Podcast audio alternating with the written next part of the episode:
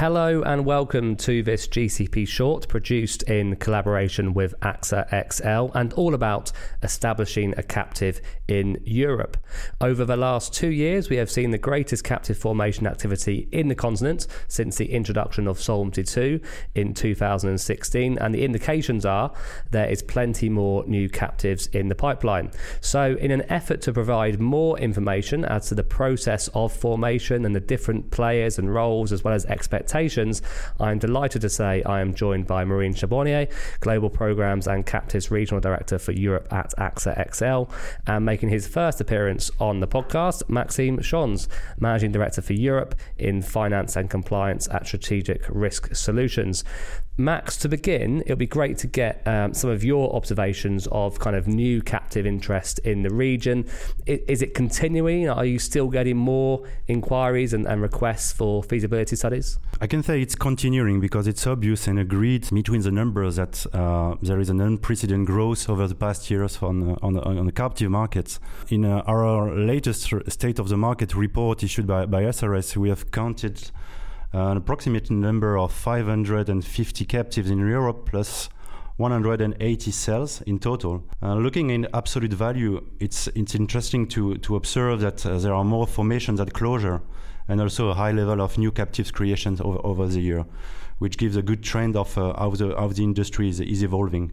This is led and caused by several types of explanations, always starting and driven by market condition and emerging risks, need for better prevention, protection, but also in, important to state that there are intangible factors like risk management is now more central in group organization. And also, uh, there are transition in decision makers with the new generations coming in, which uh, makes things different. At SRS, we have seen a continuing interest in, in, in new creations, whether it concerns new players willing to set up a, a captive, but it could be also be uh, mature captives or group clients willing to create a second captive or a different kind of uh, reinsurance vehicle.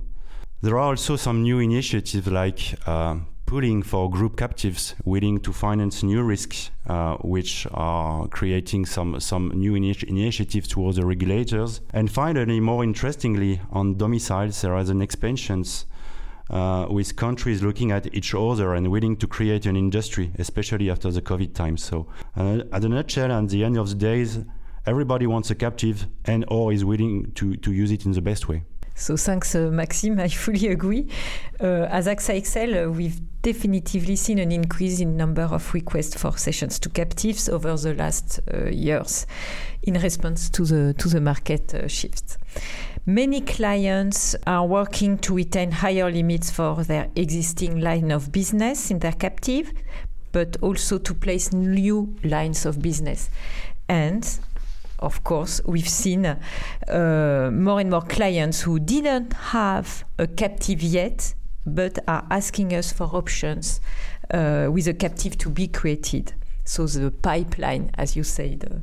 Parent company are working with, with their captives for the traditional programs to optimize premium conditions, of course, or to compensate the lack of capacity in some areas. Cyber is a, a, an example. We've seen clients place new and emerging risk into their existing captives, such as environmental, uh, cyber, as I said, uh, employee benefit, uh, and risks that are very specific to their uh, business model, and, but not insurable. Mm. In addition, we've seen an interest for mature captive uh, clients uh, with, uh, with regards of uh, parametric solutions, but it's quite new. Uh, but it's a new area where we are working with the clients deeply because the need to work together is really key, a key of the success. Marine mentioned there, obviously, some of the keys to success, and that's kind of what we're going to get into uh, now in much more detail, Max. Obviously, a company's thinking that a captive might be uh, the right way to go is is the very very very first step. So when they kind of come to someone like yourself at, the beginning of that process, what are the key messages and support that you think is important to provide to the client at that start of the process when they're still trying to decide if it is the right thing to do? At, at start of the project and especially at the feasibility study stage, the whole objective, and I think it's not only for the captive manager but also for the, all of the parties which are involved in the captive project is really to identify the risk profiles and the risk appetite of the client and the group. Also to identify what is a long-term strategy in terms of risk management, but also how the captives could fit in into as a comparison with the existing risk management strategy. That's really the whole objective at, at inception. And therefore, we need to get a clear and overall picture of um, the current insured risk, the non-insured risk, but also the non-insurable risk to envisage what will be the right mix of, uh, of line of business underwritten by the, by the captive. So traditionally, the objective is defining the proper use of the captive from a pure risk management perspective by exploring all those opportunity. And this is a duty of the captive manager, but also the different parties and the fronting insurer as well.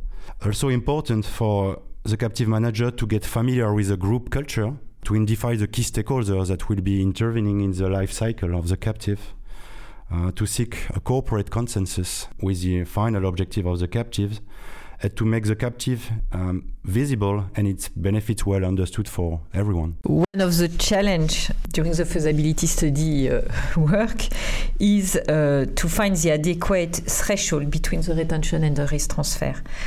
Uh, taking into account, as you said, uh, uh, the risk profile, the need of the subsidiary to have uh, low deductibles, the financial strength of the captive, and of course the market conditions. So uh, we, we, we are quoting a lot of options uh, in, in, this respect. And to understand that uh, the captive, as a traditional insurer, has to price uh, the risk appropriately. So it means that they have to understand uh, the risk uh, profile.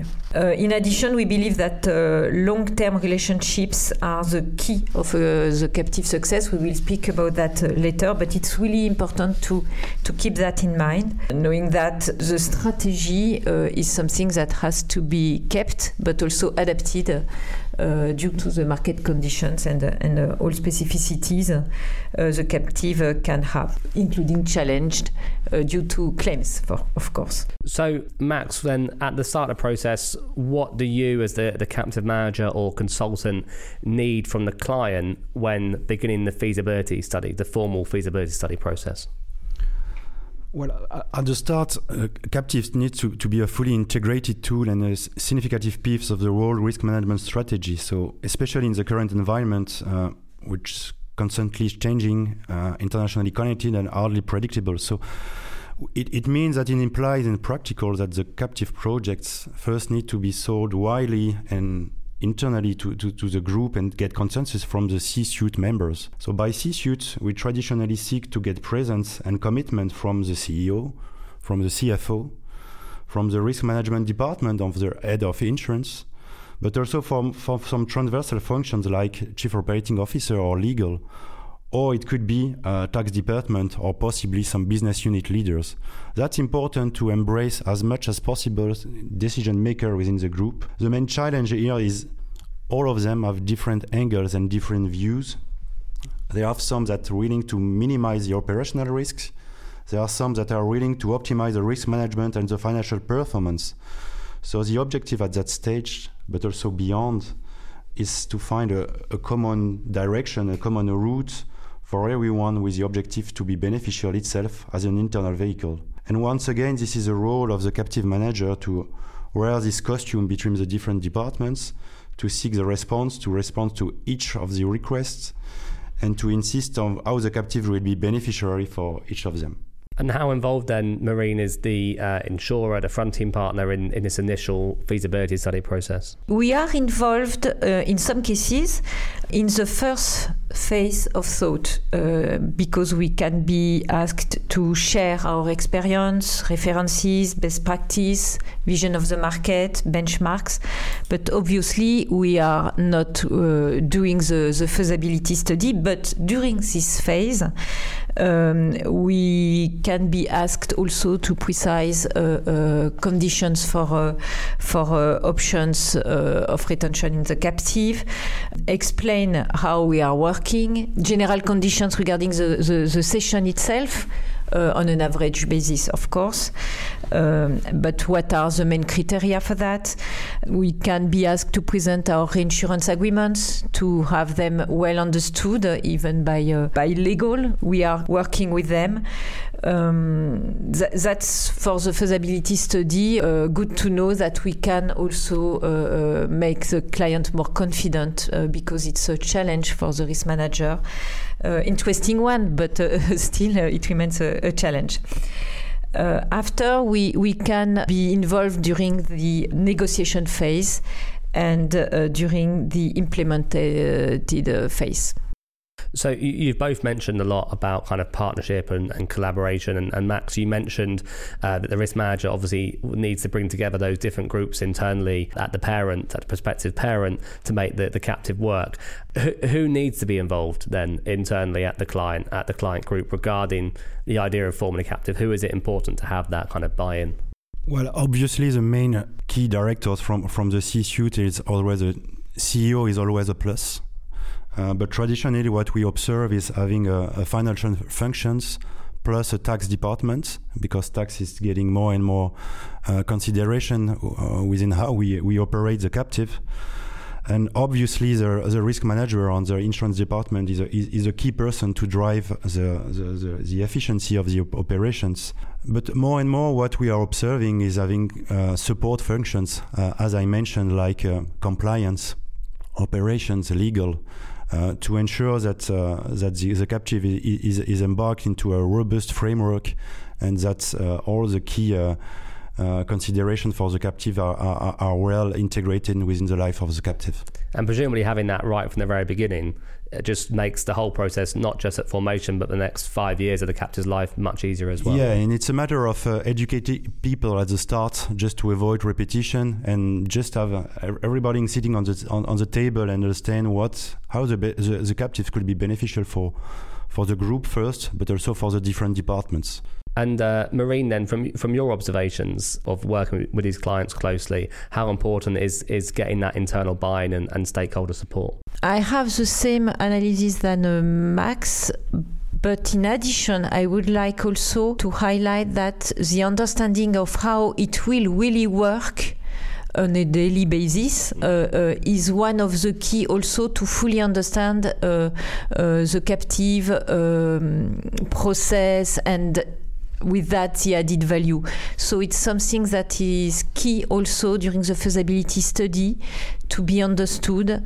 And uh, in addition to that, the roles and responsibilities of all stakeholders, because it has to be understood that there is an advisor, uh, there is a captive manager, there is a broker, there is a fronting company, perhaps retrocessionaire and all of them have to uh, to understand uh, uh the roles of each other uh, that's something uh, part of the success. I think it's part of the success. And it's also important to to to to remind that the captive is a subsidiary of the group, which means that there is a risk management part on one side, but it's also an integrated uh, company within the group that should fit into the systems, the processes, and the culture of the group as well. We talk a lot uh, when captives are formed and continuing to evolve about business plans, uh, Max. So, how important is it for, for the group to have a, a, clear business plan outlined as you approach that implementation stage? So, quick question, quick answer. It's important, but it's not crucial in the in the sense that a business plan is by nature hardly predictable. So, it's more relevant or crucial to have. Uh, reflections in terms of what is the risk management strategy, what is the underwriting directions, what are the solvency impacts of uh, the business that you want to, to underwrite into your captive. Uh, but business plan is obviously the uh, financial basis of your captive, but you you have some room to uh, to uh, to amend it. We need the business plan as an insurer compa- an insurance company to understand uh, the main uh, data around that, uh, including the capital that will be uh, uh, uh, in the captive, to understand how the captive can assume the volatility of the, the risk we will cede. so it's key, even if I, I, fully agree, it won't be perhaps the reality after, but we we need this info. Uh, this is why course. it is important to, to monitor the business plan. Uh, the idea just to, to, to have something which is agile and which is linked to the actuarial world with the solvency calculation as well. But yeah, that's right to mention that uh, this is something that we need to to monitor over the over the time and the different cycles of the, of the captive. So, assuming then that the feasibility has gone smoothly, Marine, what needs to be prepared for the implementation of the captive? So, as ceding company, we have to prepare also uh, internally uh, the cession. So that's uh, something uh, that is important to, to understand also. But uh, for the implementation, we, we, we have to work uh, on the reinsurance agreement with the client, the advisory, and if the clients want to, to involve the captive manager and the broker, no, no problem at all, of course, because they will all add value. But the insurance agreement is not easy to understand, so it's something that takes time uh, to uh, to be agreed. Uh, in the insurance agreement, you've got the conditions, including the collateral, and often because it's a new captive, we need to have a collateral. So also something that is important to understand and uh, the CFO is often involved, and it has to be something understand at the feasibility study level, huh, just to remind this point. We also uh, present the premium flows, the bordereaux, uh, how we will ask for claims and so on. So that's something regarding the operation that is also important. And of course, we answer uh, to all questions and we listen the needs because we can adapt our standards. Uh, in case of uh, specific needs uh, for the captive. So, one aspect we haven't mentioned at all yet, Max, is uh, the regulator. Obviously, regulators are a key part of having a, a new captive license. They are regulated entities. I think, uh, for the purposes of this, this, discussion, we may as well focus on, on Luxembourg because that's where the majority of kind of continental uh, new captives formed by continental companies are going, and that's obviously where you're based, Max. So, what interaction and at what stage needs to be had with the regulator by a new uh, a new captive? So when the application process starts, the captive manager is, is the end taker to run the project uh, from the start to, to, the, to the success, using its processes and its reputation towards the regulator. So it means that it imposed to, to maintain a permanent uh, discussion and contact with the regulator to, to, to, to sell the application project and to reach the success of the project. It's, it's also imposed to, to start with a mature enough project and there are some milestones that are important on the side of the regulator to analyze if the if, if the solidity of the project is enough for them to, to, to get approved. So first one is a, is the main rationale of the project. I would say the group pedigree and the role risk management strategy. So it starts with an analysis of the shareholding structure, the UBO, to get transparency and clarity on the shareholding structure uh, and to, to provide with full disclosure requirements to, to give comfort on the reputation, but also on the stability of the group who is willing to set up a captive. Secondly, there are some risk management items uh, which need to be supported with by strong and robust actuarial calculations. It means that we first need to assess what will be the solvency long-term picture, the projections, but more importantly, what will be the resistance to stress test adverse scenarios. And that's really the two main focus of the regulator when analyzing a, a, captive project. Once this step is achieved, there is a second milestone which is more about the whole governance and the analysis of the three lines of defense. So by the three lines of defense, we mean one, the board members, two, the solvency two key functions, and three, the operations and the daily uh, back office in that stage, we need to prove and evidence the fit and properness and also the level of experience and expertise for each of the individuals that will be involved within the captive. Fantastic. Uh, yeah, always good to have the regulator on side from the from the very beginning. So, Marine, uh, from your perspective, then, uh, and, we, are getting with the captive is, is being set up now. Once the captive is in place, what processes or, or communication uh, needs to take place to ensure a smooth operation of, of the new captive going forward? So transparency and communication is uh, the key uh, of uh, good uh, work uh, at the captive level. It's part of the key of the success uh, because if it doesn't work, it's it could be a nightmare. No, no, it's it's for both new and existing captive that the dialogue is key. I suggest regular meetings with the captive manager, depending of the of the need and the complexity of the cession. But for new captives, from the beginning, it's really important and the risk manager can, of course, uh, attend to fully understand because in case of a global program with many countries, with uh, compulsory retention local, in, at the local level and so on, it's not so easy to fully understand. And uh, we have also currency rates to take into account. So it, it can be complex, but uh, from the beginning, those regular meetings with the captive manager and the risk manager is very interesting to have the, the full understanding and sometimes optimization of uh, where we are. In addition to that, we can also add a dialogue regarding the claims uh, because um, also uh, reserves are uh, something that are very important at the captive level, of course, but uh, that are key uh, for the results and uh, volatility. In case of need of additional reserves um, with a stat statistical and actuarial point of view, such as IBNR, so we can add dialogue, we can add our point of view, that, that's something that is uh, key uh, uh, to work as partner on this area also, not only on the conditions but also on the servicing. Fantastic. And from the management side, uh, Max, what's important to get right at the start of the captive's life to ensure that best practice we've been talking about, that best practice continuing, you know, things like you know data collection, is that going to make the captive's life a lot easier?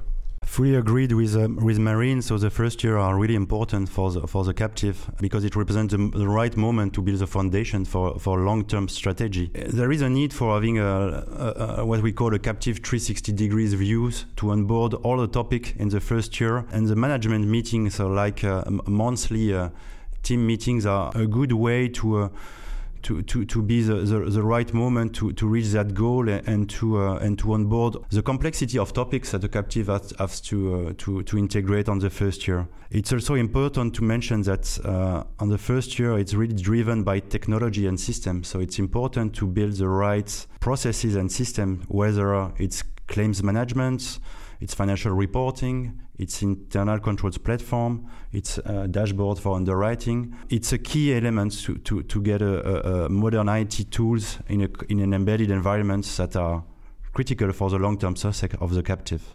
In addition to that, thanks, uh, Max, we, we need the dialogue uh, with the captive manager regarding also the IT needs to share uh, more accurate data as a, an insurance and fronting company to optimize the work to be done by the captive manager to pilot uh, the accounting, but also uh, to pilot and to support decisions at the captive level.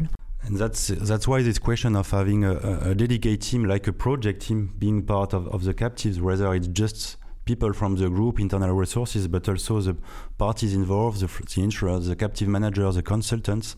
It's really important to have everyone be part of the project and uh, and part of those meetings. Fantastic. Well, we hope that in a year's time we'll be sat here again uh, talking about another great year of, of new uh, formation activity in Europe. And thank you to Marine and Max for a very interesting discussion. Hopefully, one prospective captive owners here in Europe and, and further afield find useful in their own research and preparations for potentially setting up a captive.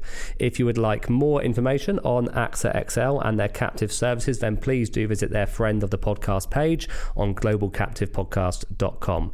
In the the meantime, stay safe, stay well, and see you next time, captives.